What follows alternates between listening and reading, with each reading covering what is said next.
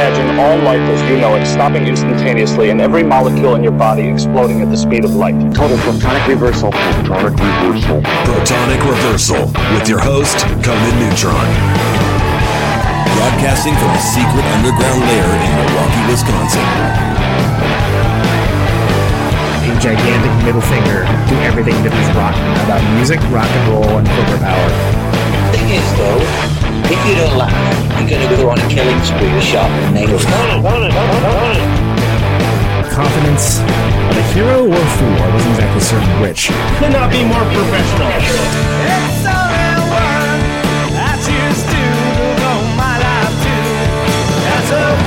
It means something. It means something.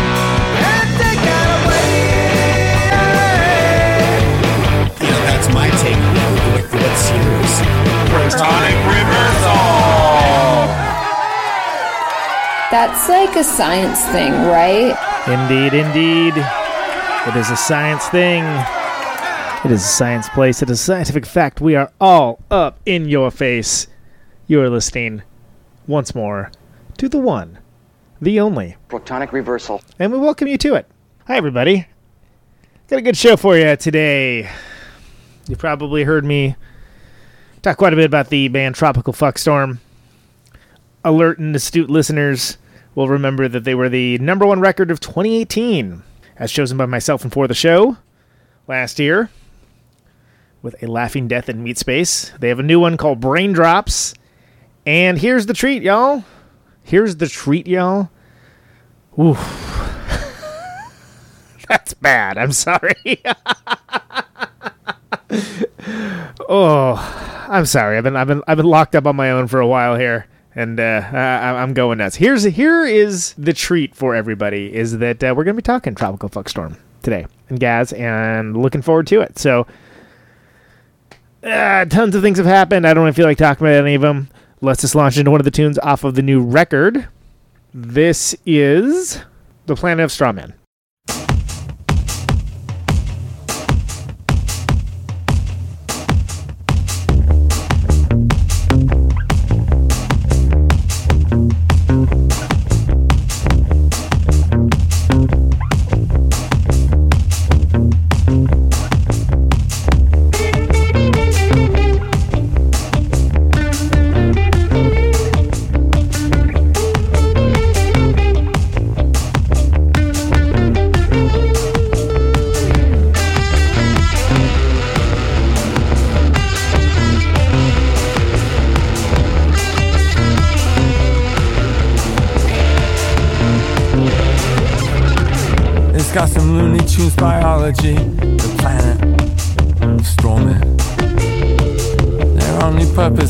Disagree and do it publicly.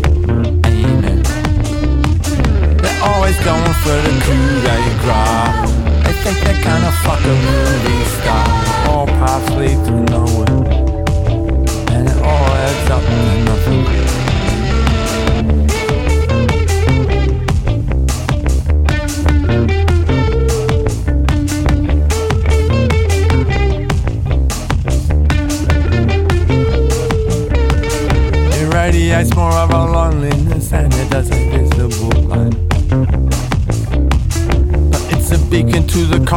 A weekend to the taikonaut. Alright. And then Beijing sends in diplomats. And then the Kremlin sets a wide attack. They send a probe to mine the gold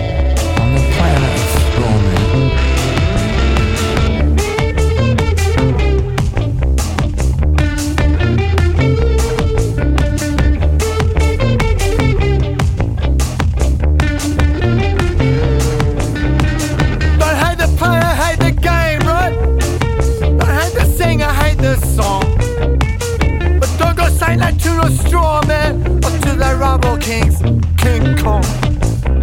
They want the glory of a coup d'etat, a mating ritual or a courtship dance, paths lead to nowhere, and it all adds up to nothing.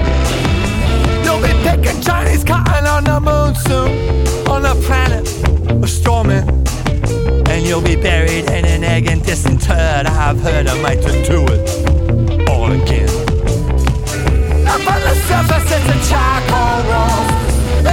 Temples in the. The strange insects with all the rank of a Colosseum.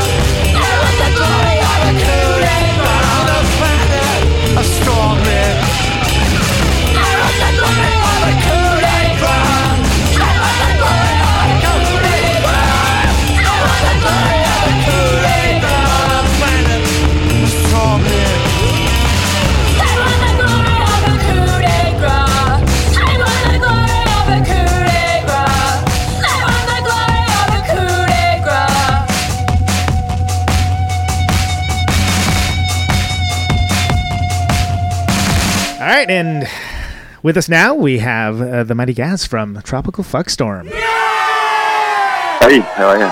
Studio audience going crazy here as always.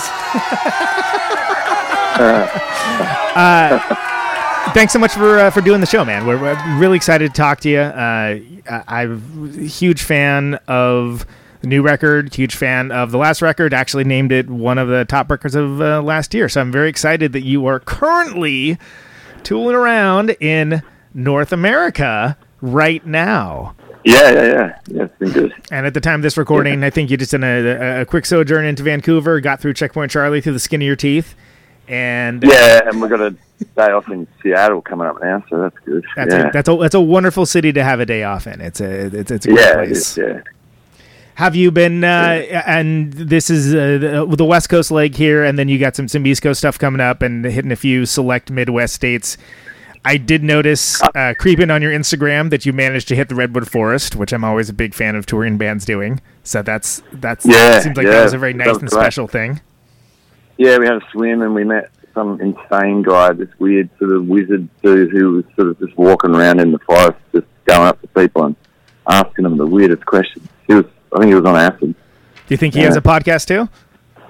Uh, he should get one. It would be good. It would be good. It would be, it would kind of, you know, it would be about everything and anything at any point. He was pretty fucking weird. Yeah. Yeah, it sounds kind of like a typical podcast. So it's maybe maybe a touch more interesting, huh? yeah, yeah, yeah. Uh, so the uh, new record, we'll, we'll just we'll do all this stuff right now. New record is called Braindrops, and it's available in Joyful Noise. We'll back announce all the places to get it for everyone. Uh, from my perspective, really dig the record. Great headphone record. Kind of like took a little uh, oomph and energy to get behind because it's just very s- different. It's very strange sounding. But I think that that's a that's something you guys did on purpose, right? Um, yeah, I mean, yeah, it's sort of, I don't know, any record is kind of half on purpose, half you kind of got to do it because you're making a record. So I don't know, it's, it's yeah, it's it's meant to be different from the first. You can't just keep making the same thing over and over, you know. Yeah, and I guess I'm more uh, talking about like it, it, it doesn't sound it doesn't sound like a traditional rock record necessarily, right? It doesn't have like you know the the, the rock record hallmarks. It's definitely. Uh, and again, I think it's one of the reasons why it works really well as a headphone record, uh, also. But how much was that? How much of that is just working with what you got, and how much of it was, you know, planning things out ahead of time? Um, it's just that, it's a weird thing. Like people say, you know, it's got to be consistent or something. You know, you got eight or nine songs and they have to be consistent. But then, you know, sometimes consistency is inconsistency. Like, you know, you got an album like Raw Power, and that's pretty consistent. And then you get an album like, you know, Physical Graffiti, which is so inconsistent. It's consistent. So I think this one is, is more like the like the latter. You know what I mean? Or like Led Zeppelin four, I just compare everything to that because it's just every song is so different and odd, and you have to you have to hear it twenty times before you go, oh, this is actually really cool. yeah, it, actually Yeah, makes so sense that's- that's together. is. Yeah, yeah. I think I, I think I get what you Yeah, yeah. going with that for sure. And it's it, well, and it's interesting because I think I characterized as much as I uh, loved it, the the record before it as being kind of an odd listen as well. Like it had its own unique sonic characteristics, uh, and this is actually even different from that. Which which is I mean, which as an artist is is fantastic, but uh, you know, it, it's it can be something where you know you're not trying to be you know the Ramones or anything here, right? Like as as much as like you know that stuff's great, you're you're trying to do something kind of different, uh, and I, I I know I don't want to turn into like a gear discussion or anything, but like, have you did you do anything different with this recording to make it sound the way that it does? Uh, not really. I mean, we recorded it in the same place. Um, yeah, we kind of the only thing different we did was, I think we we played the guitars through little ghetto blasters, and that that'd be about it. Generally, we kind of, you know, we'll mic it all up and then just end up using the wrong types of mics for the wrong types of jobs, and I don't know, just do something different. Otherwise, it, yeah, everything just sounds like fucking Queens of the fucking Stone Age or some shit like that. Yeah. Yeah. yeah. Uh, so the how so how much do you consider like effects and, and things like that as part of the creative process versus you know something that you add on to maybe uh, turn things different from how it was originally conceived. Um, well, you know, it's it's part of it's they've always been part of rock and roll since you know. I mean, you know, songs like "Who Do You Love" and from way back when had all sorts of slapback echoes and weird shit like that, and Elvis, and you know, so there's always been effects. Um, so I think they're sort of part and parcel with rock and roll. You know, things like Suicide, first record, that's covered in effects. Mm-hmm. But um, the main the main thing we would do is it's different from most people. Is just fucking put everything in the red and leave it in the red, and, and we do it all to tape. So you know, it, it all sounds fucked. That, that's how it's recorded, and that's what it is. People like harmonic distortion, and so we put it there. I guess I don't know. We just it, whatever works. It, it it either works it doesn't. And I mean that's a good philosophy in general, I suppose. But I, is there anything that uh, you kind of latched onto specifically with Tropical Fuckstorm that maybe you hadn't discovered before? Any new epiphanies or anything with the, getting the ideas out there? Um, yeah and no. I mean, it's always I don't know. Every album's the same for me in that it's just trying something a little bit different. You know? Just getting a bit out of a comfort zone, but staying in a comfort zone too. So you you're not actually shit at what you're doing. You know what I mean? Right. right. Um, yeah. So it's kind of I don't know. I just I'm always trying new things. Always listening to new music. I just think if you listen to all music, you know, you, then you'll be okay because you sort of just you kind of just cherry pick little bits and bobs from here and something from there, and, and, and you always have more fuel, you know. So yeah, I just every time it's different, and it's then it's I mean it's so kind of complicated that it's hard to recall what the fuck it was you were doing at the time. So yeah. yeah. Right. Well, and how do the how are the songs normally put together? Is it something where it's kind of put together in a room? Is there a general idea that you start with, and then you know people add to it, tear it apart, et cetera, et cetera? Yeah, it could be anything. I mean, you could we could come up with something on a drum machine, and then you know put that into a loop, and then record that with real drums, and then chop it up with some weird techno kind of software, and then feed it through an amp. You know, and just and then all of a sudden you've got something that you didn't have to begin with, and, and, and you know that could be the basis for a song, or it could be you know something written on an acoustic guitar, like a pretty standard song structure, and I'll just bring it to the band and we'll play it in the room. So we, we will do anything, any old thing that works. You know what I mean? It's kind of like a beggars can't be choosers situation too when you're making an album because you you can't you need material, so you just got you got to do it. You know? Yeah. Use use what you got, and yeah. So I mean, and yeah, yeah, yeah. It, it, well, I think, and that's laudable in the way that you know it's very difficult with all of you know it's not just that this record comes out and there's like what came out that week there's like all of music that is necessarily competing for the attention span of the listener with so i think it actually Yeah, works yeah. to its credit that it does sound relatively unique and kind of I mean, for me, it was especially with the new record. It was it was it was like, oh, this is a little kind of weird and different sounding. Let me kind of explore this a little more. And That's, I mean, that, that's the weird thing about music is, is, you know, at first people, if something's different, they find it kind of, I mean, confronting is probably too strong a word, but, you know, they're kind of affronted by it or something and they find it difficult and they call it difficult, you know, this is a difficult listening or something. But then if you think about all the stuff you like, right, it's, it, it, it is the singular sort of artists that you dig and everyone is the same. Whether it's fucking, you know, Beyonce, because no one like fucking Beyonce, no one does it that full on. Or it could be Debbie Harry, or it could be Suicide, or Ramones, or what people like about stuff is its uniqueness, you know.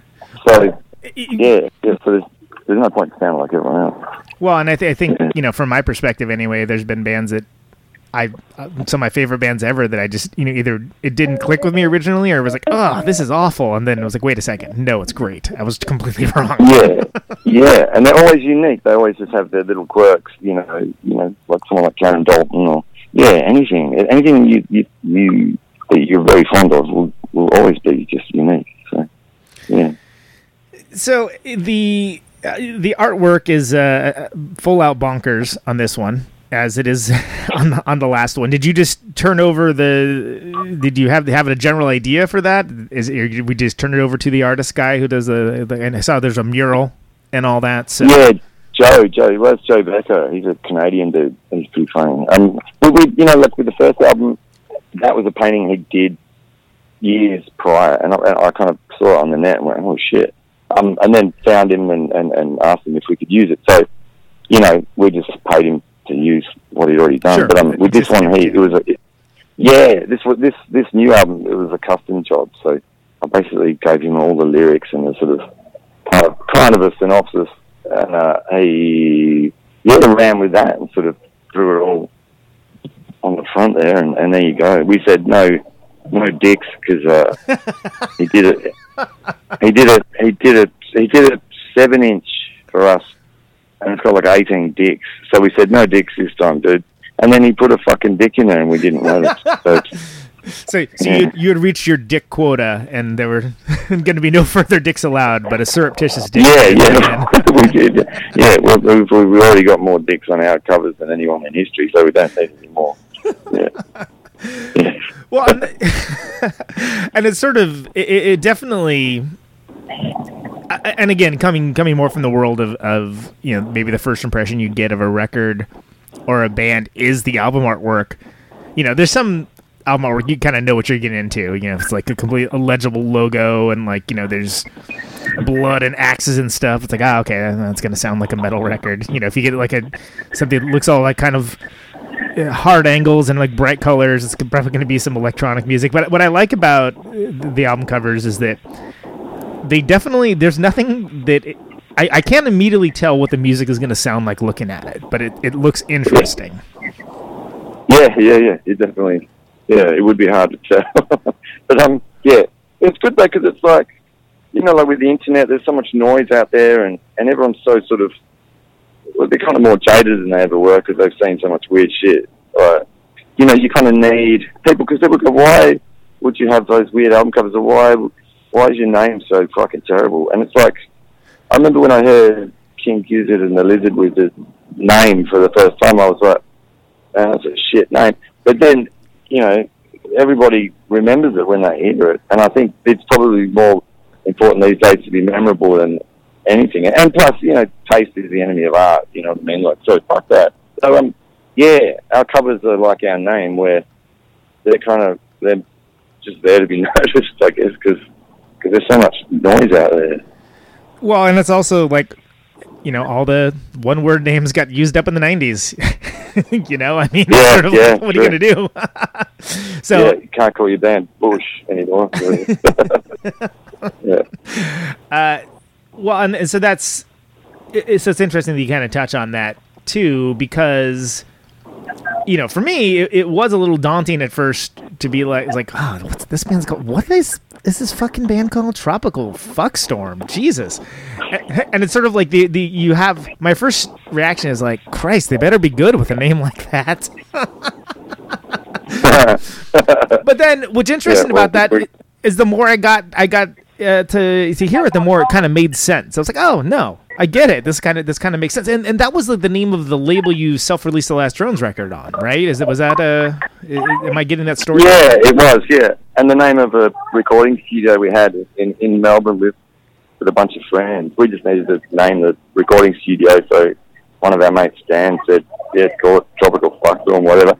So that stuck, and whenever we needed to name something, we yeah, we would just snack on. And we've been in a, you know a band called the Drones for fucking eighteen years, and that's like you know not the most exciting name in the world. So um yeah, and plus and plus fucking who cares, man? I don't give a fuck what we're called. Before we were called Tropical Fuckstorm, we had a few other names. We were uh, Leonardo Decapitated. We were uh, middle aged in the Middle East in the Middle Ages. That was a good one. Um, and we were compliments to the chef. I thought that was a good name. Yeah, we did a bunch of gigs. Pe- period drama. That's another one. Um, yeah. So yeah, I don't. I just. I don't think anyone cares anymore. We're beyond caring. Well, one one thing we've talked about a lot in this show with other people with band names is, is sort of like a band name. Almost it, it doesn't really matter because whatever you do imbues meaning into it, right? So it becomes like an empty vessel to sort of fill up with your with your particular Yeah, it does. That's hundred percent what it is. It's like that thing I've read somewhere. Someone saying, you know, the difference between, you know, the human primate and all other higher primates. You know, a gorilla can't read Shakespeare because it can't see itself in Shakespeare. It doesn't. It doesn't. The whole reflection of art doesn't work on anything except a human. You know. So and yeah, that's it. I mean, we could put anything on the cover. We could call ourselves anything. You could give any song any old title but yes, it's the person who hears it is going to read into it, or what they read into it. You know, yeah, I could tell you what a song's about, but it doesn't matter because it's, it's it's up to you what the song is about ultimately. You know? Yeah, And there could there could be someone that's you know, what if we got to the point of uh, bands articulating songs for like dolphins or like or other or other higher cre- you know higher level thinking creatures. that sounds good. All right, that's our next record. I'm going to try and do that. I'm into that. That's a niche. Make a record for Dolphins. The Dolphins don't have any fucking money, so they can't pay. We won't be able to make a living out of it. Ah, see, So, we've, we've, we've already shut holes in the theory, unfortunately. So I got I got to eat. I got to eat and pay rent. yeah, you you, you got you got to cater to sentient creatures that have a bank balance. Yeah, yeah, and yeah, there's only only one of them. So. Humans, it is. So it's interesting that you say that about people kind of imbuing their own meaning into the songs, which is something that, uh, you know, that that I, I certainly agree with and have seen many times. But it seems like quite a few people really latched onto in, in a very real way the uh, you, you let my tires down, right? And is that something where did is that something where you knew when you wrote it, you're like, ah, yeah, this is a banger, or was it just like, oh, huh, this is the one, huh? Um, okay. I mean, the, the, I don't know. It's sort of like the premise of that is, I just was thinking about you know my life, and and when you kind of live your life, it seems a bit dull. But then when you actually, if you were to list all the shit that's happened to you, and then your immediate family and friends, and everything you've been through, it work. It, you actually, everybody seems to have a pretty fucking exciting life. So I just sort of went through and you know, vaguely, that song is like a sort of litany of just things, all kind of similar things that I've been through and, and the people around me, you know, like my siblings have been to prison and they stabbed and, you know, all sorts of shit, people getting killed, shot, whatever. Um, yeah, and that's all that is. And the people, I don't know why people really dig that song, but they do. I don't know why. I mean, it's a great tune, but I, it, the, it, there's a lot about it that I mean, for, just the title alone, you know, it's like, what does that even mean? Like, I don't. I, is that is that like an Australian slang phrase or something? Like, what is what is? No, no. It's but it's it's sort of it's a thing that people kind of latch onto. It's like it's you know when I when I gave it that title, I knew that people would. It was it's something you can really read into.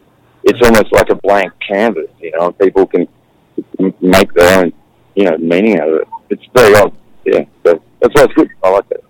Hmm. Well, and how do you feel about you know including lyrics along with the with the songs versus not doing that? Like, do you have a strong stance for that?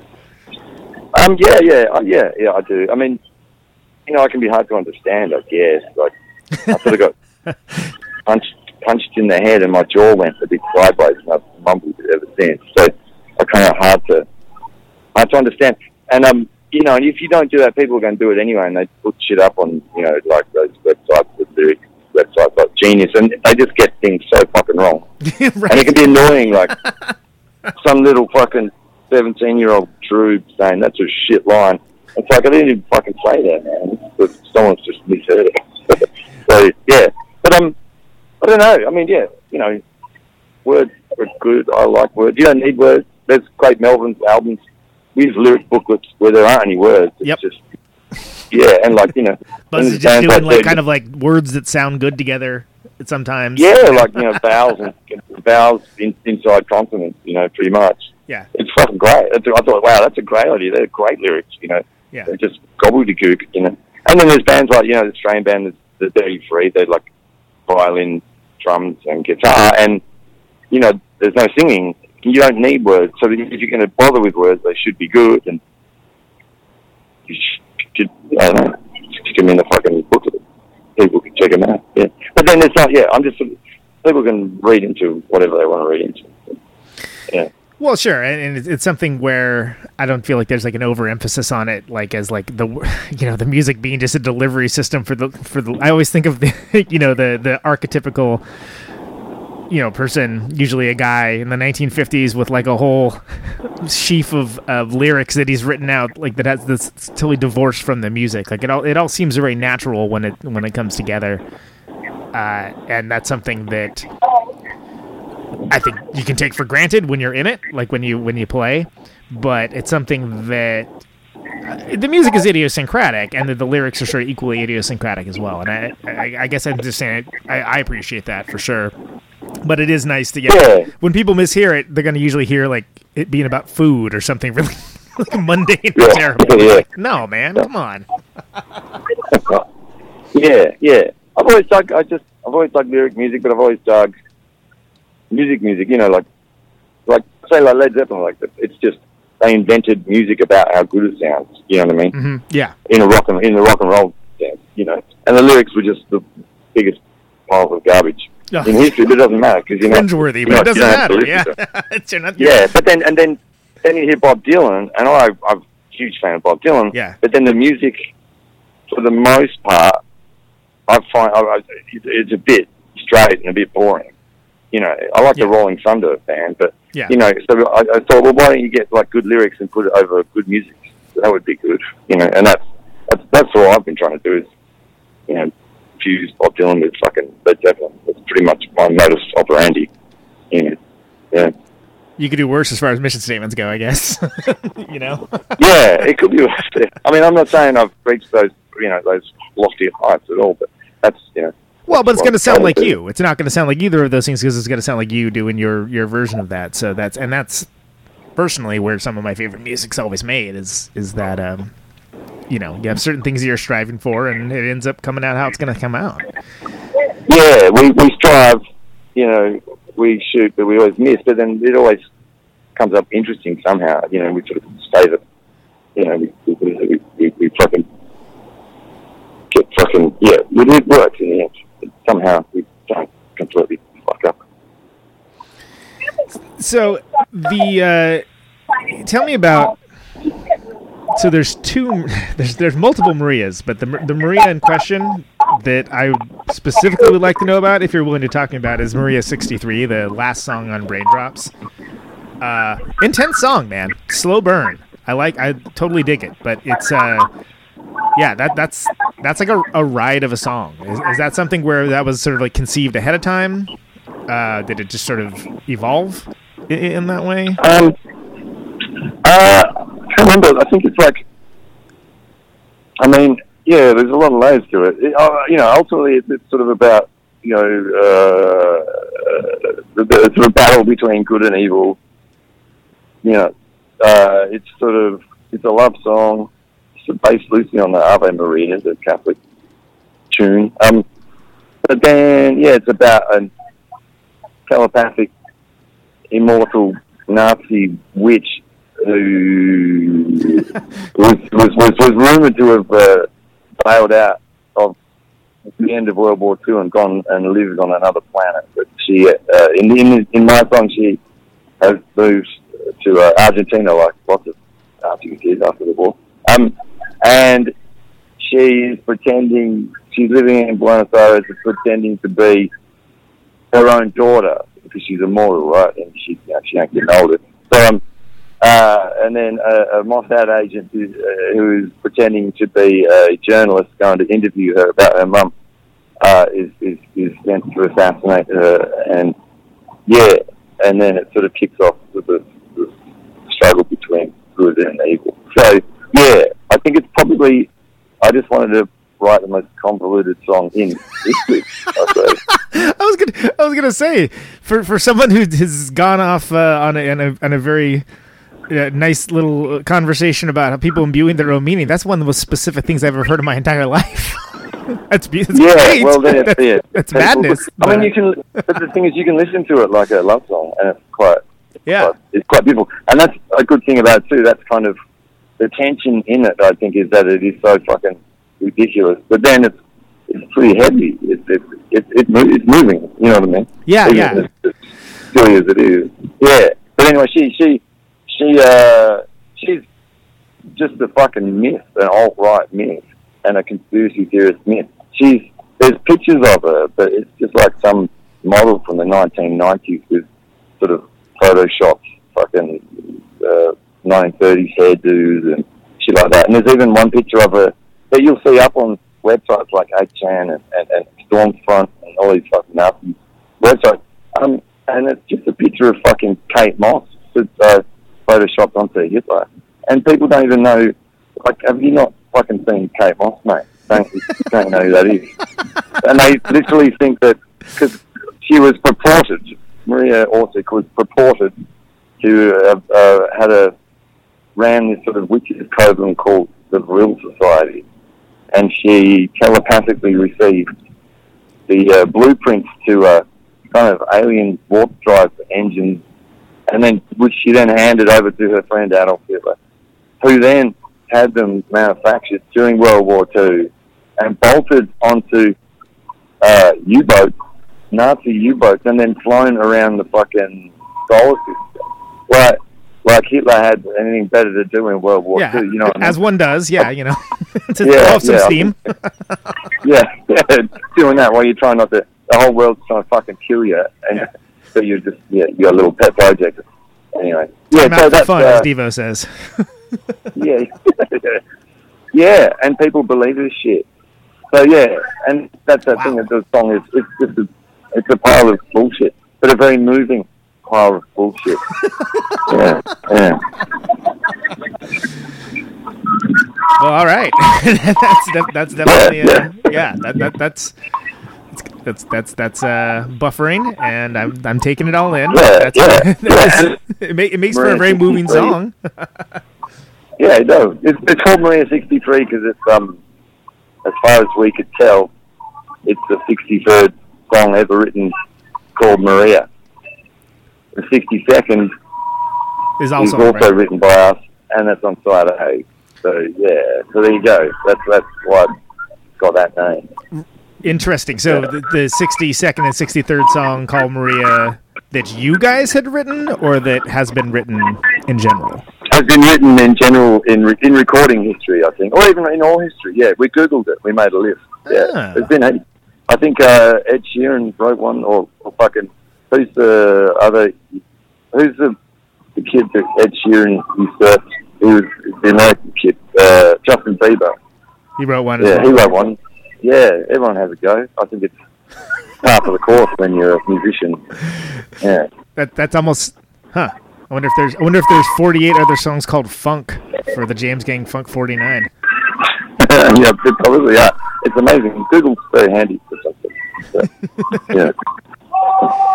Uh, an- another song that is, it was one of the singles uh, on the new one that I think is very you know, relevant for the times, and, but also kind of exists in its own space is uh, "Planet of Straw Men." And uh, as as internet discourse, almost you know, for fuck's sake, we have the comment section as a president here in the U.S. So uh, you know, it's it's it's, it's a way of life now, unfortunately.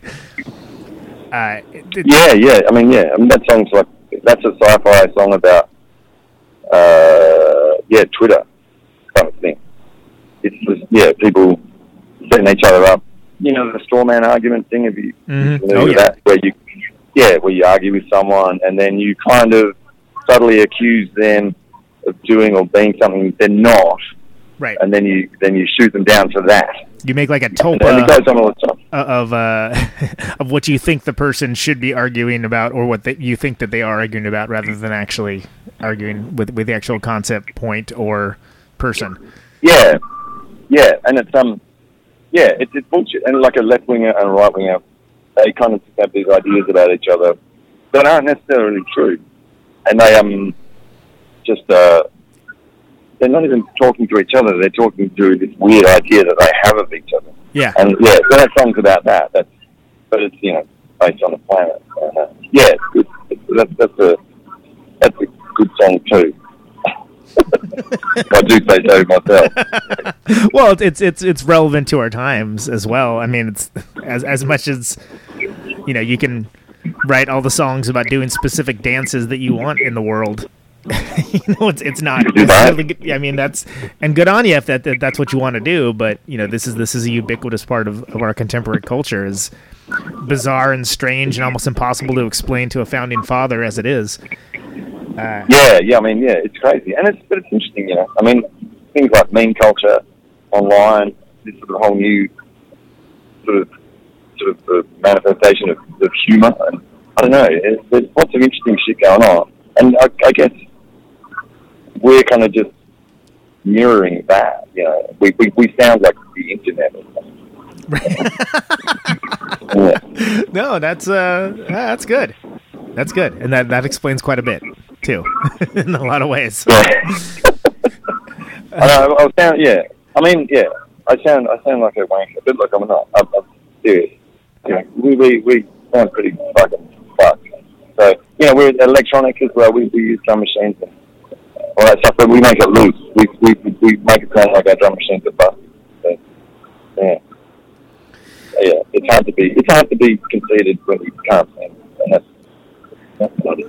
Well, I think you, I think you guys have your own unique voice because you do that the way that you do, and it's it does sound very much of its time in a way that sometimes I'll say things sound very much of its times. I mean that as an insult, and I don't mean that when I say that uh, for for you guys. But it's you know if you would have go into a time machine and put on one of your records for someone in like uh, 1974, like it, it would sound like it came from the future, right? That's, there's nothing wrong with that because it did. Oh, no, well, yeah, I would hope so. Yeah, yeah, yeah. Well, that, yeah, hopefully, yeah, it does have. I mean, it's got elements of R and B and all that.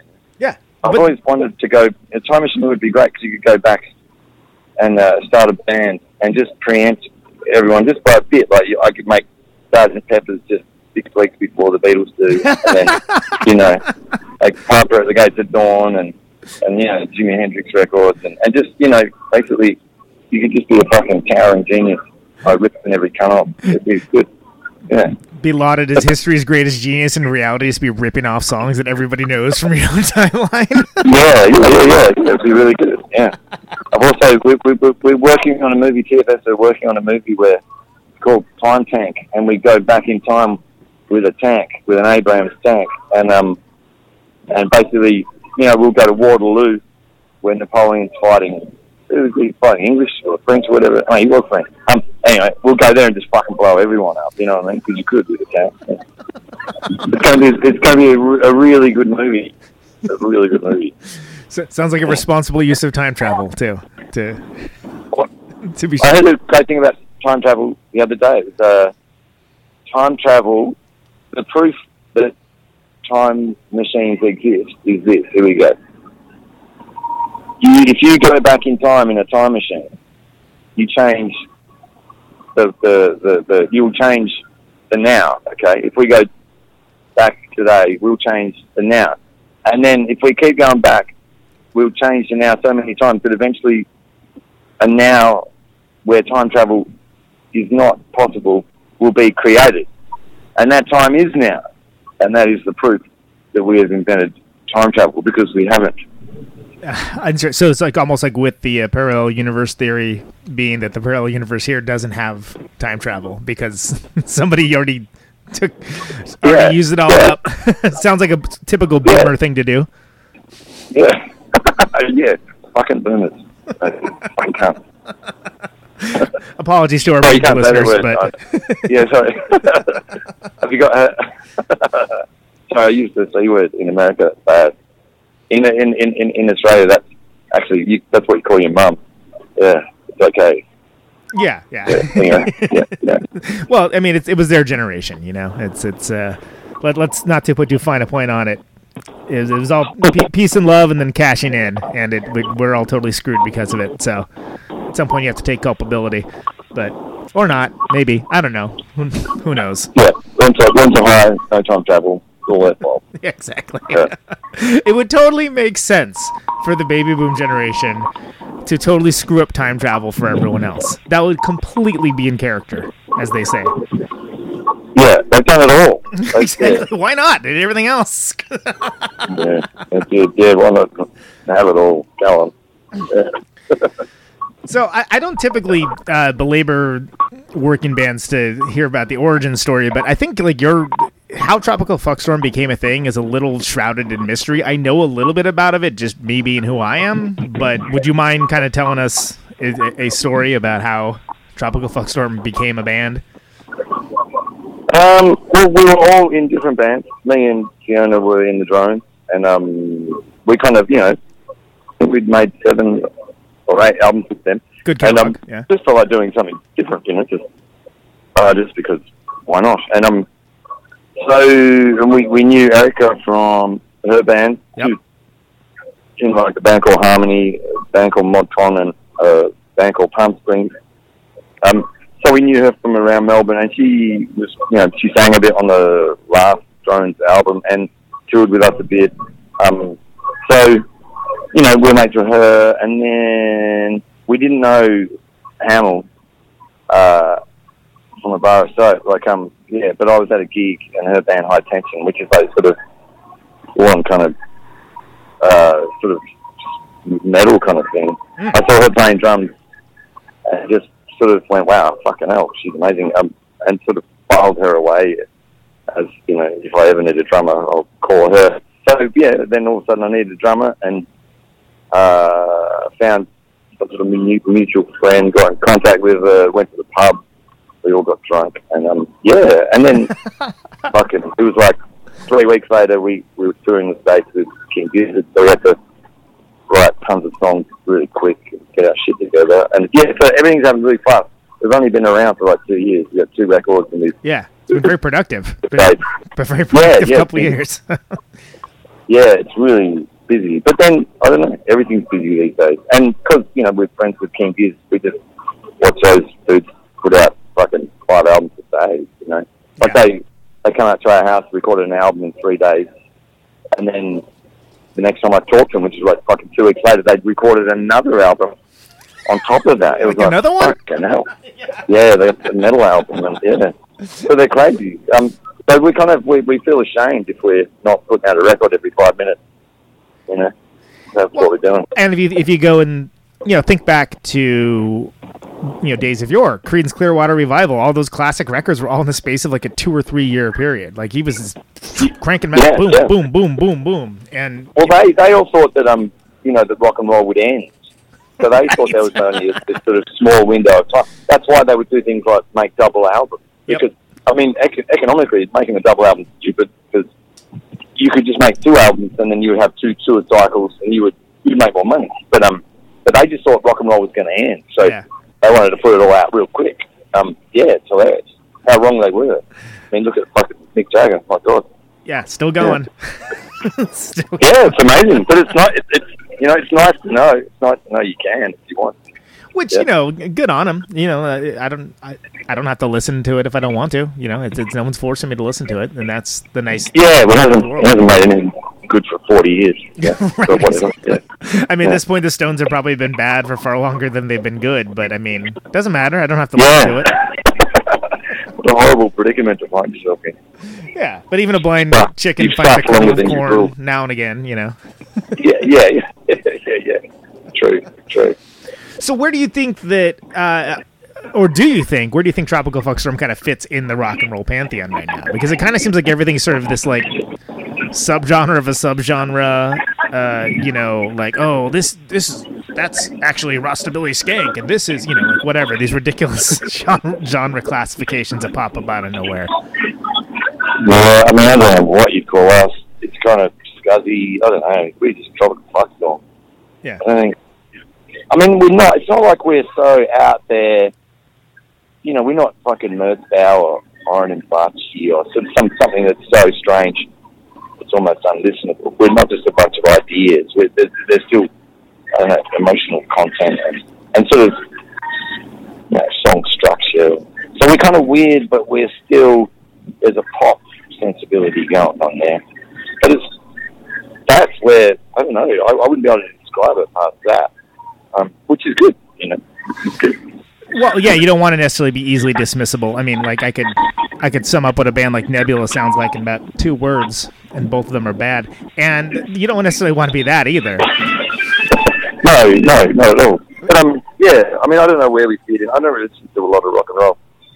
listen to jazz and classical Yeah, and- other shit. You know. And, and from my perspective, I would say there's kind of like a, a heavy, almost like Leonard Cohen, Bob Dylan kind of aspect to the songs, but applied to people playing music that kind of sounds like, oh, that's almost like a more of a Polvo or paper chase kind of like guitar thing. Like very Yeah, different things you wouldn't necessarily think of putting together, but it all it works very naturally. It, it sounds very uh, like a, yeah, creative.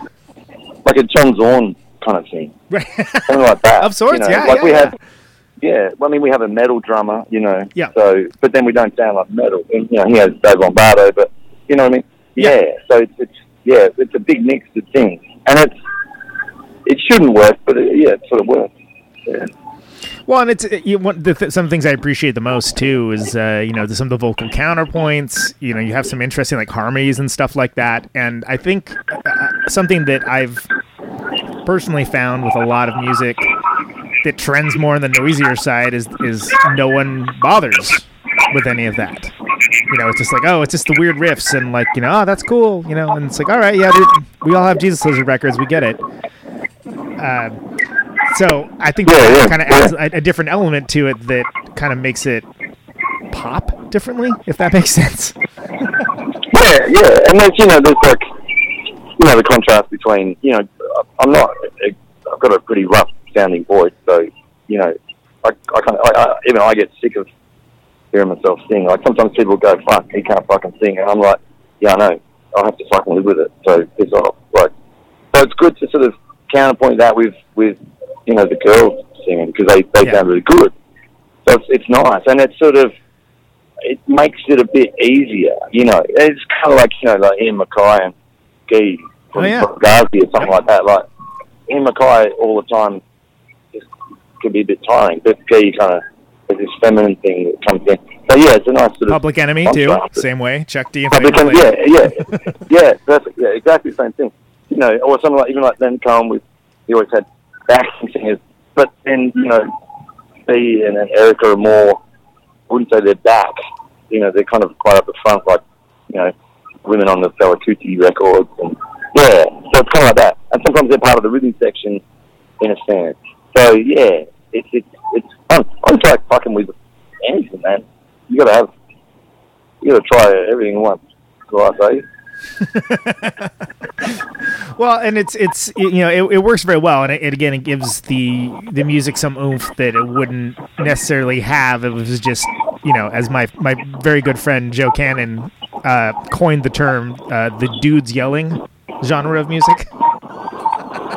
What the, the yelling? Yeah, dudes yelling, just dudes yelling. You know, it's that genre of music. It's dudes yelling. That's good. I like that. Yeah. Well, we're part of that. We got one foot in that camp, and then uh, the other foot, the other foot. I don't know, standing on dog turd or something like that. I don't know. You've got dual citizenship in that in that category. Yeah, yeah, yeah, yeah. So how do you guys blend the guitar stuff? Because I'm a huge fan of uh, what you do with guitar as well as what, what Erica does as well. Like how much of that is something like working off each other, or is it uh, you know are, there different ideas uh, that kind of come together as more pre-planned activities? Like what's what's the how does that process work? Um, yeah, it's kind of, you know, sometimes you can kind of play with somebody or you can't, you know, and um, I guess she just grew up listening to all the same music as I did, so, so we kind of just were coming at the guitar from the same angle, you know, um, and then, you know, sometimes we'll use weird electronic stuff like sequences and kind of weird techno scrambling machines to to scramble. I don't know. You could get something like a fucking thumb piano and play through these things, and it will come up with a riff that you would never come up with as a guitar player. Yeah, yeah, yeah. Um, and then you then you just have to learn that on guitar, and then and then it morphs even more, and then and then yeah, you know what I mean. So then you've got something interesting and something unexpected. So we'll do that sometimes, or then you know songs like "You Let My Tires Down." It's, that is pretty natural as far as that's what she and I down on an electric guitar. It's not sort of yeah, it's it's not an attempt to get away from our kind of habits and, and our our own little tropes. So yeah, I don't know. We we just I don't know, just try and fuck shit up really and keep it interesting for ourselves. yeah, and um, but in a way that sort of the really massively, sort of viciously messy stuff is something that's happened in Australia, you know, since since the Saints and the birthday party and Oh, sure. yeah, scientists. There's all sorts of bands from 30, 40 years ago in Australia that really, you know, play some really evil guitar, you know. Yeah, Roland S. yeah, Howard's probably one of my favorite so- guitar players of all time. So you're preaching to the choir there, my friend. Yeah, totally, totally, totally. Well, yeah, and that's the sort of shit I get into Roland, and I like, you know, Greg from Black Flag and Mhm. Victor from Einstürzende Neubauten and the Bad Seeds, and, you know, those sort of guitar players that kind of. I, I remember Johnny Thunders, I don't know, uh, Richard Hell described Johnny Thunders' style as, as sarcastic. You know, he's playing like Chuck Berry shit, but sarcastically, like, how shit is this? Yeah. yeah, that kind of thing, that kind of subversive guitar playing, rather than you know I love Hendrix, but Hen- there's nothing subversive about that. That's that's him being a genius. Yeah, yeah, yeah, but subversive in different ways than than necessarily just. Yeah, yeah, yeah, true, true, yeah. But it's yeah, you know Hendrix comes out of a love of guitar, where where you know those people I mentioned before come out of a kind of almost like they're embarrassed. you know I mean? Or, or actively Yeah. trying to, you know, destroy it, so to speak, like, Yeah, while yeah, embodying it at the same time. And uh, Yeah, exactly. Yeah, yeah, yeah. Ultimately, they do, but yeah, they're just trying to shred it. Pull it deep. Yeah. so, uh, this might seem a, like a bit of a jump, but are are the drones still a thing? Is it something where you you can pick that back up, or is it uh, is this on hold for a bit? Uh, it's on hold for a bit, um, but it's not. Yeah, it's not like we broke up. It's just two of the guys are really busy. They have, you know, they have lives. So, and um, it's sort of it's like anything. It, it when it got big, it, it it got slow. You know what I mean? So, Mm. yeah, it's hard for us to sort of pick up and go and do something real fast compared with TFS, uh, where we can just sort of we can we can turn on a dime. You know what I mean? Yeah. um, we can just go. No one's got kids. No one's got you know jobs or mortgages or any shit like that. We, we, we can just do it. So yeah, but then yeah, we we will do more with the drones eventually. I guess. Yeah, you know, just if some you know, have to offer us heaps of money, that would be good. We'll see. Well, and it seems like the, I, know, I noticed there was a there was a drone song that snuck into the set uh, for for Tropical Fuckstorm too, and that's you know that seemed like it seemed like a very natural thing at this point. You guys have your own identity as your, a band now. That it seemed like was that something that was very just okay. Let's do this for the heck of it. Yeah, I mean, yeah, when we first did the tour with King Giz, we were doing a couple of drone songs. We were doing a Fugazi song, which was pretty cool. Um, and we probably did five of our own, but that's all we had. So yeah, I mean, we're easy. We, we don't, you know, we're prepared to do a Chuck Berry song, and we can do a drone song too if you want, you know, so whatever. Yeah. Well, how do you pick? You, know, there there's some interesting songs that you guys have covered. Like you, you had uh, that, that "Staying Alive" cover, which is kind of fantastic. And how do you choose what songs would be good to, for you to do when you're doing Uh, covers? yeah, like the ones we did four seven inches before our first album, Yeah. and we did you know A sides, and then the B sides were covers, and then to just kind of have you know I don't know just sort of, sort of some game plan with the covers. We we just said fuck it, we'll do Australian Australian covers. So we did. There's a great band from Tasmania called The Nation Blue. We did one of their songs, and then there's a band called Lost Animal from Melbourne. We did one of their songs. Uh, the Divinyls, we covered one of their songs, and then the last one, we were like, oh, what can we do, and what can be, what would be surprising and interesting, and what's Australian? And that was, yeah, we thought, fuck it, we'll do Staying Alive, because those dudes, they're like ACDC, they sort of, they moved from Scotland to Australia when they were like five, or fucking, you know, that, you know, around there. Right, right. And then, yeah, they came, so they came up in Australia. Yeah, so we did that, you know, like, yeah, so, um, that was the plan there. And then the plan with the other ones, like, we just did a Missy Elliott song because she's quite cool. So, know. And it just sounded like something we might be able to do. Yeah, and, and who when, when does the rock and roll band ever cover an R and B song? Right. I mean, not not these days for sure. You know, it used to be like probably I think more of a common thing, but it's it's it's kind of interesting how like stratified the genres have become, and it, it's almost it's very rare. I think for, to see something like that now. Yeah, and it's silly. I mean, it, it's you know, if something's the wrong thing to do, it's like a red rag to us. We just we want to do it, you know. So yeah, it's like yeah, covering "Staying Alive." Like, oh, yeah, let's do it. No one would want to do that, so let's do it. yeah, I mean, especially no one's thinking about doing it in 2019 too. Like, and that's then you know, and that's that, that's kind of awesome. And that's as someone that you know, actually, the first I just thought of this. The, literally, the first record I ever I ever bought when I was eight years old was the "Staying Alive" soundtrack at the local thrift store for 50 cents. I remember. I remember. That. Really? Wow, that's cool. Yeah, well, it's yeah. a fucking great album, man. That's Yeah, a good album. and it's that's, pretty that's good, A good yeah. movie too. Yeah, I remember the movie. The, mo- the movie's really heavy. Saturday you know, you think Fever, it's to yeah. be a party movie, but it's heavy. Yeah, it's great. It's great. And Gees were always amazing, and they, you know, they always they wrote for other people like Janis Joplin and fucking Al Green and all sorts of people covered their songs. You know, so yeah, they're, they're cool. and that led to a conversation with my t- with my dad about like, oh yeah, but you know their older stuff. It was you know the Blue Eyed Soul stuff. I like that better. And I was like, huh, I don't even know what that means. But then later on, I went and like Yeah, listened to all those great, tunes. yeah. it's like, oh, these are good songs. Well, yeah, they were they were around for like twelve years or something before they before they did Staying Alive. Yeah. Well, and it's, it, it's something that it's, it's almost the only other career trajectory I can sort of think like that would be like a ZZ Top or something, where you know they suddenly eliminate her. It's just like all cocaine and keyboards. Uh, Yeah, yeah, and like yeah, and and drum drum machine kind of thing. Yeah, after years of blues, yeah. But you know why not? Just do it. It's fun. And and who cares? Who fucking cares? And for that I mean, first record, ZZ Top, it's amazing. You know the the Afterburner maybe not so much, but Eliminator's just Oh, right. yeah, yeah, yeah. The early stuff is fucking killer. It's, yeah, it's, it's outrageous. Um, yeah, just I reckon just fucking do whatever you want, and and taste is the enemy of art. And these days, there is no taste. Just look on the internet. It's a fucking, it's a mess. The world is a mess.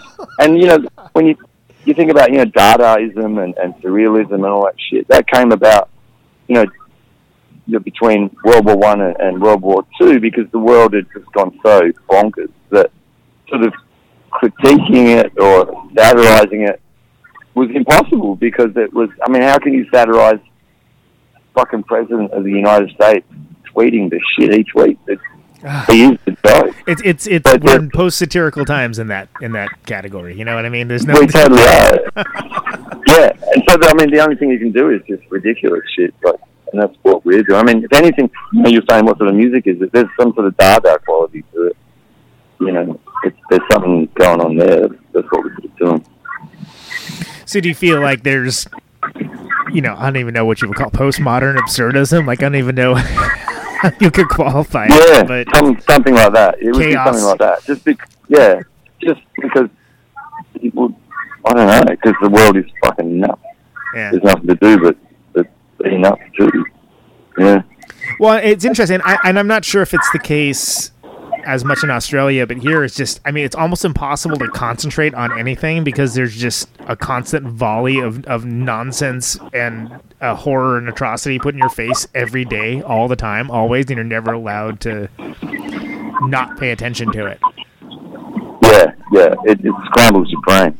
Yeah. So in that way, it very much looks like you guys as record covers. yeah, I mean, it's funny. I mean, you know, we, we've been plodding along, you know, me and Fiona have been plodding along for 20 years, and kind of, this is the most successful thing we've ever done. yeah. But it's, and people are like, what do you think, what's changed about you uh, uh, or your sound that has made it more accessible or made people more into it? And it's just like, we haven't changed anything. It's just the world's come around to our kind of Right. level of distress. You know, if if anyone out there has, you know, like anxiety disorders and shit like that, they're often surprised that, you know, when they come across a fucking, you know, like a car accident or a, you know, a house fire, that they're they're so calm and collected all of a sudden, whereas the rest of their life they're a nervous wreck. But all that's happened is the the, the world, the reality has has risen to their level of distress. Right. You know, so yeah, I think that's what with the TFS thing is, is suddenly everyone's freaking out as much as we've always been freaking out.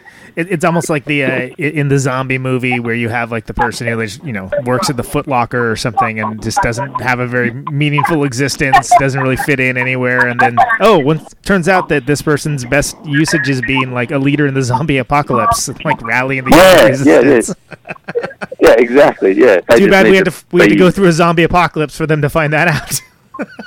yeah, yeah, yeah. That's that's and that, you know, there's something on par with the zombie apocalypse going on now. But yeah. So what other what what bands do you do you like that are that are currently out there and and working and, and making music? Like what's what stuff do you feel kind of speaks to you uh, a creative type? I don't know. I don't really listen to a lot of new stuff. I mean, I saw a band last night who were good. They played with us uh, called Blessed. Um, or Blessed, I think. They were great. Uh, I don't know. The last album I got into that's new was by a woman called Tirzah. T I T I R Z A H from um, the UK Okay. and it's just kind of weird, weird, kind of a bit bent out of shape R and B record, and it's made by her and this other woman called Mica Levi, and um Mica, she's like a producer and a multi instrumentalist, and she kind of she made the soundtracks to Under the Skin, which is that Scarlett Johansson sci-fi horror movie, Oh, and uh, okay. and Cool. yeah, that, which is just the most amazing soundtrack. And um, and she made the soundtrack to Jackie O, which is like a Natalie Portman movie, which is also really great. The, the, the soundtrack. Um, yeah. So that's that's the most recent thing I've heard that that's new that I like. Otherwise, otherwise I don't know. I listen to I listen to fucking Arvo Pärt or Stravinsky or fucking Shostakovich or I don't know, just something. I listen to classical mainly. It's the best music, so it's not always the appropriate music. You don't want to play it at your cousin's twenty-first birthday party, but Really really get the dance floor popping with some Shostakovich. yeah, but it, it, it just it, it's the best music. It's like it's got more in it. It's you know, like Shostakovich is just the heaviest composer ever. Oh, you yeah. know, and he was under more duress than anybody, any artist in in, in at least in the twentieth century. You know, and somehow he came out with the good. You know what I mean? So I don't know. It's really interesting. And then I find you know, so I don't, I don't give a fuck about some just a bunch of college age kids playing shit guitar. I don't care. Well, and what you're talking about with, with classical stuff, I think there's a reason why there's like this crossover with the more extreme metal communities and uh, classical composers because yeah, like you're saying, like it, it's you know it's intense and it's I think a lot of people can kind of discount it because it's oh it's it's played on grandpa instruments, you know. I'm it's it's not interesting. It's like no, it's this is this is pretty in- this is like way more intense. It's extreme. Yeah, there's you know there's people like uh, there's a guy called Giacinto Scelsi, who was an Italian composer from like the 50s and 60s, and that is it's the most evil, fucked up shit you will ever hear. It's it sounds like your worst nightmare coming true. Yeah. Yeah, it's so good, and, And some of it is so radical. yeah, yeah, yeah. Like and there's a guy, what's his name, Olivier Messiaen. You know, just all sorts of just fucked up, weird classical stuff. It is totally extreme. Yeah. So that's been your classical minute here on Protonic Reversal, and uh, well, so then how do you how do you think about it in terms of uh, like you guys' own composition?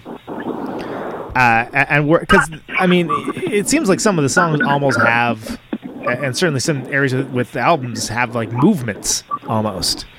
And is, you know, is that just good sequencing, mixtape style, or are you are thinking about it in terms of what song does what, where, and when they do it in order? Yeah, yeah, the latter. I mean, the latter. Like, yeah, because I mean, it's like playing a gig. You structure it that way, so you know certain songs wash into others, and yeah, you just gotta you gotta pace it, and you, yeah, it, it's almost symphonic. Yeah, it, it has movements, it has parts, and they, they, you know, the whole thing kind of have the right gear changes in the right spots. And yeah, that's 100 percent what we're doing. And you know, then then we always like to do an instrumental track because because you don't have to sing all the time. And it kind of, it's, I don't know, it's a good little breather in the record. Not, you know, so you're not getting fucking screamed at all the time. Yeah. dudes yelling, as uh, Joe says. Yeah, yell, yell music. Yeah. Well, and that okay. So then, again, two records and relatively short amount of time, but it, it seems like you, you guys are sort of hitting a hitting a stride right now. Like, do you think you're going to be, you know, recording more stuff? Uh, kind of along that same timeline, like um, whatever the what's that what's that terrible sl- oh move fast break stuff that that Facebook slogan. Oh God, yeah, yeah, yeah. yeah. Thanks, guys. That's our culture you're breaking, by the way. Yeah, yeah, that's exactly what they're breaking. Um, yeah, uh, I think we're probably going to tour a bit now rather than go back into the studio Yeah, I think and that's a good try and yeah, just get out there because yeah, we were so far we've literally spent half our time in a recording studio. Yeah, which is probably too much time. Yeah, so we'll do that for a bit and and and and yeah, go and play to some people. Yeah.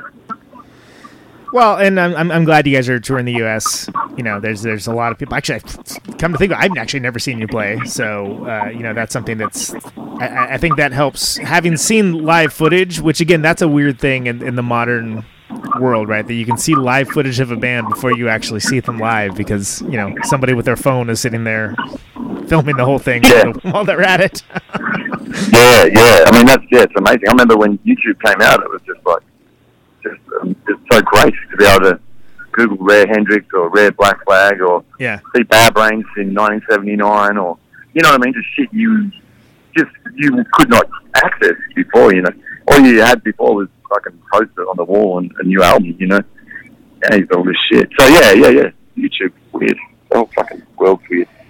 Yeah, it's and it, it can be daunting too. Again, because there's like this fire hose of information like all the time, and like finding you know everyone always talks about the filters, like finding the filters and you know filtering that out to, to the stuff that you actually uh, want to enjoy rather than like what you're being assaulted with or having whatever it is promoted to you. But I think it's, I think in some cases it works, and I think you guys are definitely you're in a good spot that you, you, you know you sound like the chaos of today's times in a good way. Yeah, well, I- well, that's yeah. I think that that's kind of what we're striving for, I suppose, in a way. Yeah. I mean, that's all you can do anyway. If, you, if you're an, you know, artist or whatever you want to call yourself, an asshole. Um, yeah, like uh, that's that's the best you can do. Yeah. Are there any other? It's to- Oh, go time to work in, in a sense. The worse everything is, the better it is for for, for, for artists. It's boom time. You know what I mean? I hope there's a massive recession. That'd be great because rock and roll is recession proof, believe it or not, by alcohol or something like that. Yeah, you, you Yeah. ask you ask the uh, local casket maker, you know how how things been lately. Yeah. If he says great, it's, it's a bad time. Yeah, fucking perfect. Yeah. Uh, well, guys, I'm I'm really stoked that you, you made the time to uh, talk with me about this. I know we had a, we had a tough time kind of getting it scheduled, but it, it really means a lot to me, and I, I'm I'm super glad that you took the time out to to chat. Yeah, no worries. No worries at all, man. It's, uh, it's been nice. I'm just sitting in the van on the way to Seattle anyway. So. Yeah, I was gonna say, although to. I, I Yeah, gotta say, yeah. Bellingham, Washington is one of my favorite places in the U.S. It's a really, it's a really pretty. I mean, it's basically Twin Peaks personified, right? But you know, in, in a good way. Yeah, it's beautiful. Yeah, I love it. Yeah, it's really nice. Uh, I'm looking forward to uh, the show in Chicago, and I guess uh, the last, the last thing, it's a thing I normally do in Protonic Reversal when we have folks on is just um, let me ask you, why do you do what you do? Uh, I don't know. It's congenital. I, for me personally, I kind of, uh, it's sort of I can't do anything else kind of thing. I kind of, I've always been more interested in music than most of the, most of the time. So yeah, that'd be that'd be why. It's weird. Yeah. Well, that's a that's as brilliant an answer as any. So I like it. man. All right, take care, man, and uh, safe travels to everyone, and uh, see you soon. Yeah, see you in Chicago, man. All right, brother. Bye. There he goes, the mighty Gaz, of Tropical Fuck Storm. Let's hear a tune, and uh, yeah, why don't we? We talked about uh, we talked about the hit on uh, the first record. Let's listen to that. This is "You Let My Tires Down." I don't care if you're sick of it. It's a great tune. oh, uh, let's see. Before I bail out here, Tropical Fuck Storm is available on Bandcamp. It's tropicalfstorm.bandcamp.com. You can get the record, you get the digital there, uh, Braindrops, or Laughing Death in Meatspace. Uh, that's available in the U.S. Uh, from Joyful Noise. You can get it from the Joyful Noise website as well. Use your Googles for that. Uh, there is a very active Instagram account that uh, I suggest you follow. Tropical underscore fuck underscore storm. And just for consistency's sake, it's uh, Twitter at TFS underscore the band, also spelled out that way. Cool. Uh, so get all the, li- listening to the record, Braindrops. I've been listening to it a lot. Listen to the old record, Laughing Death and Meatspace. It's a good one. Uh, they both are. And let's listen to the hit, one of the hits, one of my favorite songs by them. Uh, you let my tires down. S- sounds a little something like this.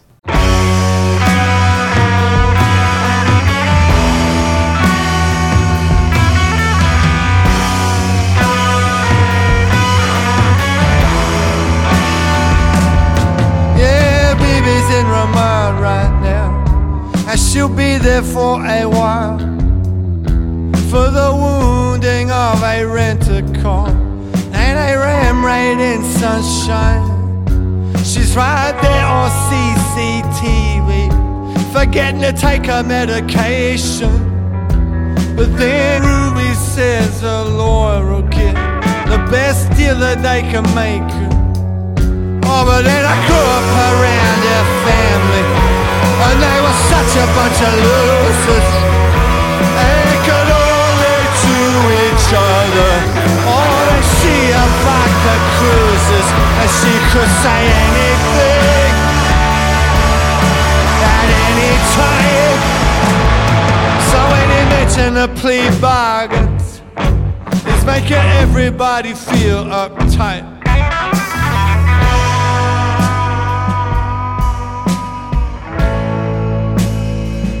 You left my ties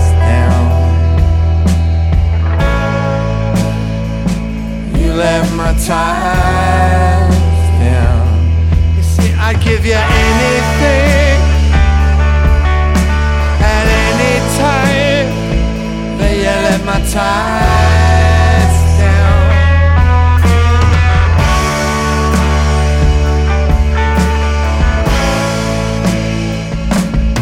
I picked a car up from the depot.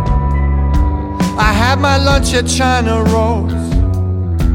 And then I snorted half a gram of Australia's finest homemade coke. And a child was mauled by bullets outside the High Point Shopping Center. While a two-rack tractor in effect bit down on her placenta. And an army surplus loader coat the outskirts of parole. Raining in Victoria, so the shit's under control.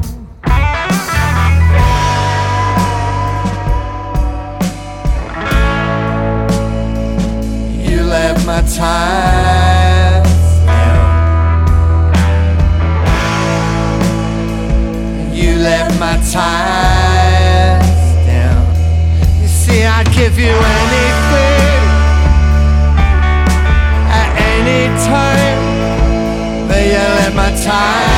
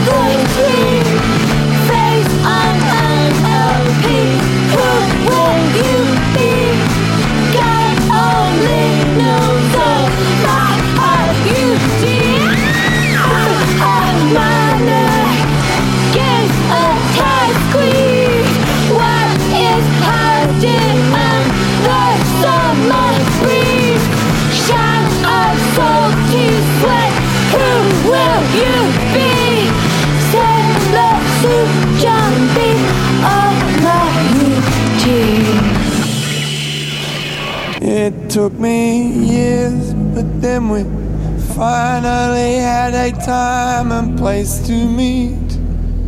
She looked a whole lot like her mother, if she was who she claimed to be. But I had my doubts as I walked out of the airport to my car. And I watched all Buenos Aires melting through the rain pelting the glass. And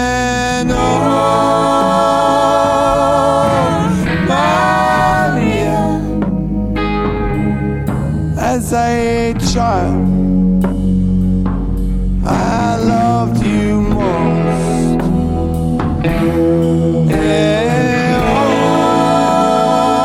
Oh, Maria, I'm not so stubborn now,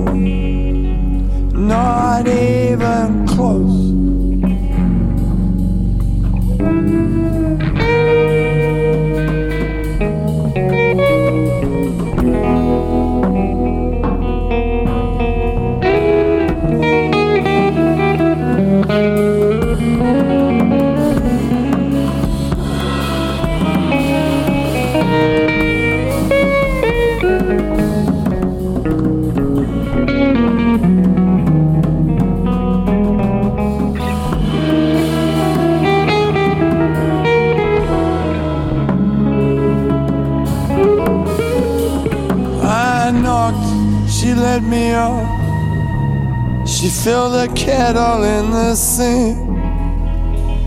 Told me her mother bought the place after she got out of Berlin. She weren't staying to thank, nor a Russian tank. None of her sisters got away. Some wound up turned into lampshades while the rest burned at the stake. But Maria, with her iron cross, had fled into the sky. She reached the old Chilean border, wrapped in a deer skin with her child. But oh,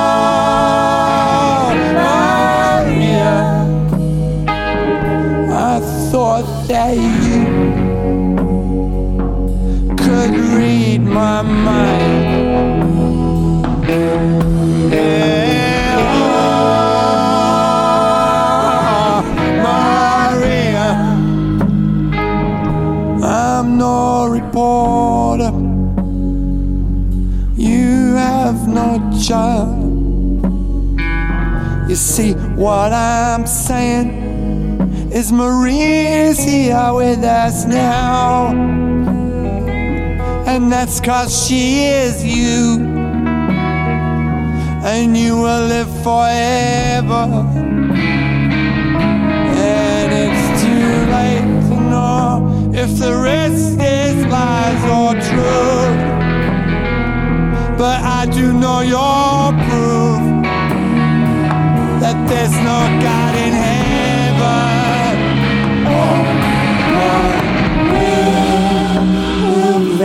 vanished without trace is now set face to face with someone who remembers.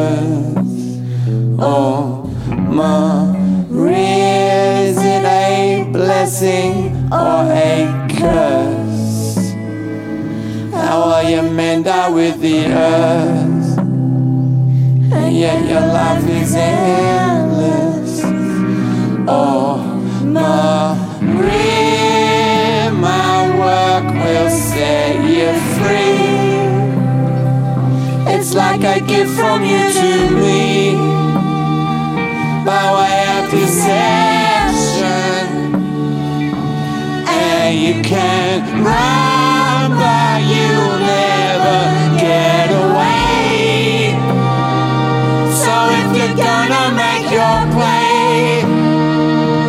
time is now or ending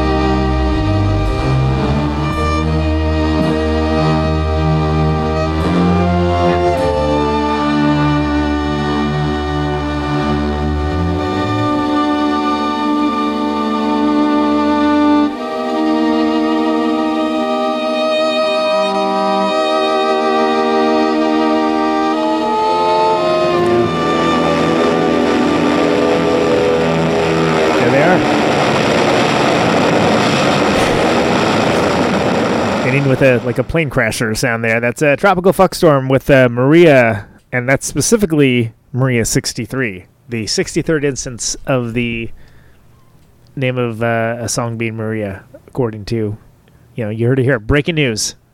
Breaking news and Protonic Reversal. Maria 62, of course, being earlier in the, uh, in the in the album. Before that, we had "Who's My Eugene," which is one of the ones that's that's sung by Erica of Tropical Fuck Storm. Before that, of course, "You Let My Tires Down" off of the earlier record, uh, "Laughing Death in Meatspace," which this uh, rest the, is on uh, Braindrops. So again, Tropical underscore Fuck underscore Storm for Instagram uh, TFS TFS underscore band for Twitter. Right? Hope you get to get your notebooks out. TFS underscore the band. Damn it, I messed that up. And then Tropical F Storm. bandcamp.com for Bandcamp. You can also go to Joyful Noise, which, since there is no legend vulgarity in the title, uh, it's pretty easy to find out what's going on and uh, listen to their stuff, buy their records. A whole bunch of tour dates coming up. Comet Ping Pong, Washington D.C., Hopscotch Music Festival in Raleigh, the seventh. Uh, Atlanta, Austin, Dallas, St. Louis, Chicago. Chicago, either arrive early or arrive late, depending on how much you like what I do. Mm, Cleveland, Toronto, Montreal, Allston, basically Boston, Brooklyn, and they got a whole. They, they, you know, there's so many. They're all over the place. They got Australia, Ireland, UK, Poland, Czech Republic, Paris. They're Spain. They're going crazy. These tropical fuck stormers. Go see them. Go see this band. Ah. Yeah. Well, there you go. Trying to make that happen for a while. I'm glad we finally got to do it.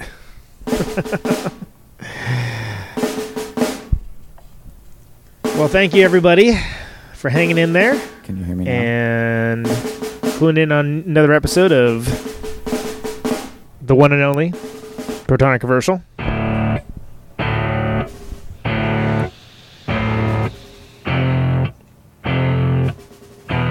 Again, name of the show is Conan Neutron's Protonic Reversal. It airs Thursdays, usually. 8 p.m. Eastern, 7 p.m. Central, 5 p.m. Mountain. Ah, nope. Ah, 6 p.m. Mountain, 5 p.m. Pacific. Oh boy, I'm killing it right now.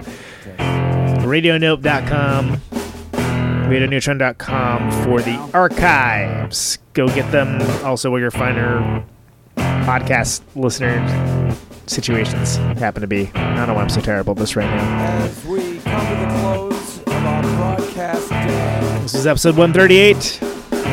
Gareth Gaz from Tropical Fuck Storm. farewell transmission. There's a bunch more coming up. Uh, go visit them on the internet. Check out those records. Signing off, Mr. and Mrs. America, all ships at sea. Amongst certain parts of my friend group, there's this perception that they're a big band, but they are uh, definitely in need of your support. So please, please give it to them. I think they're doing something very interesting. I've got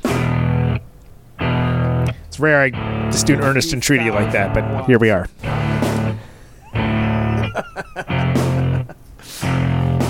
I wanna ionize the air. All right, that's about it. Go find them in the internet and uh, stay tuned for future stuff. This microphone turns sound into electricity. Is there anything else? I don't think so. Can you hear me now? So check you later. Out on Route 128, dark and lonely. I got my radio on. Can you hear me now? Me now?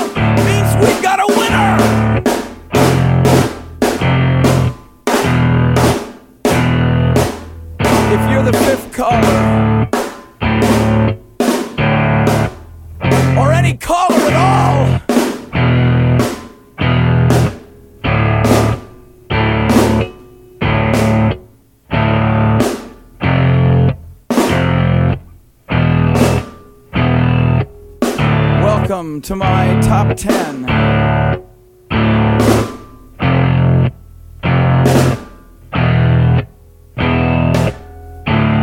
I'd like to thank our sponsor.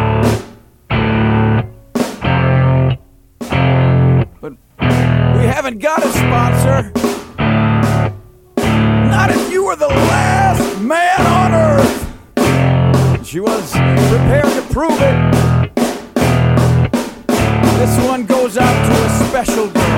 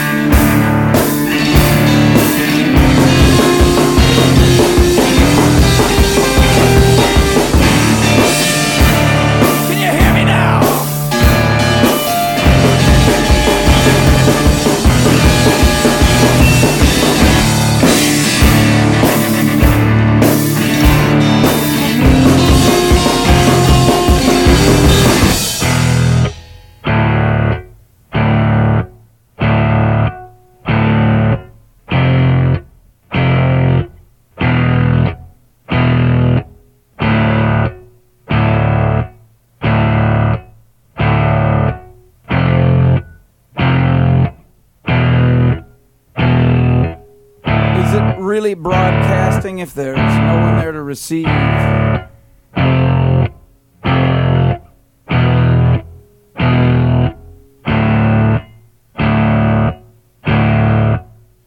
the end of radio. As we come to the close of our broadcast day.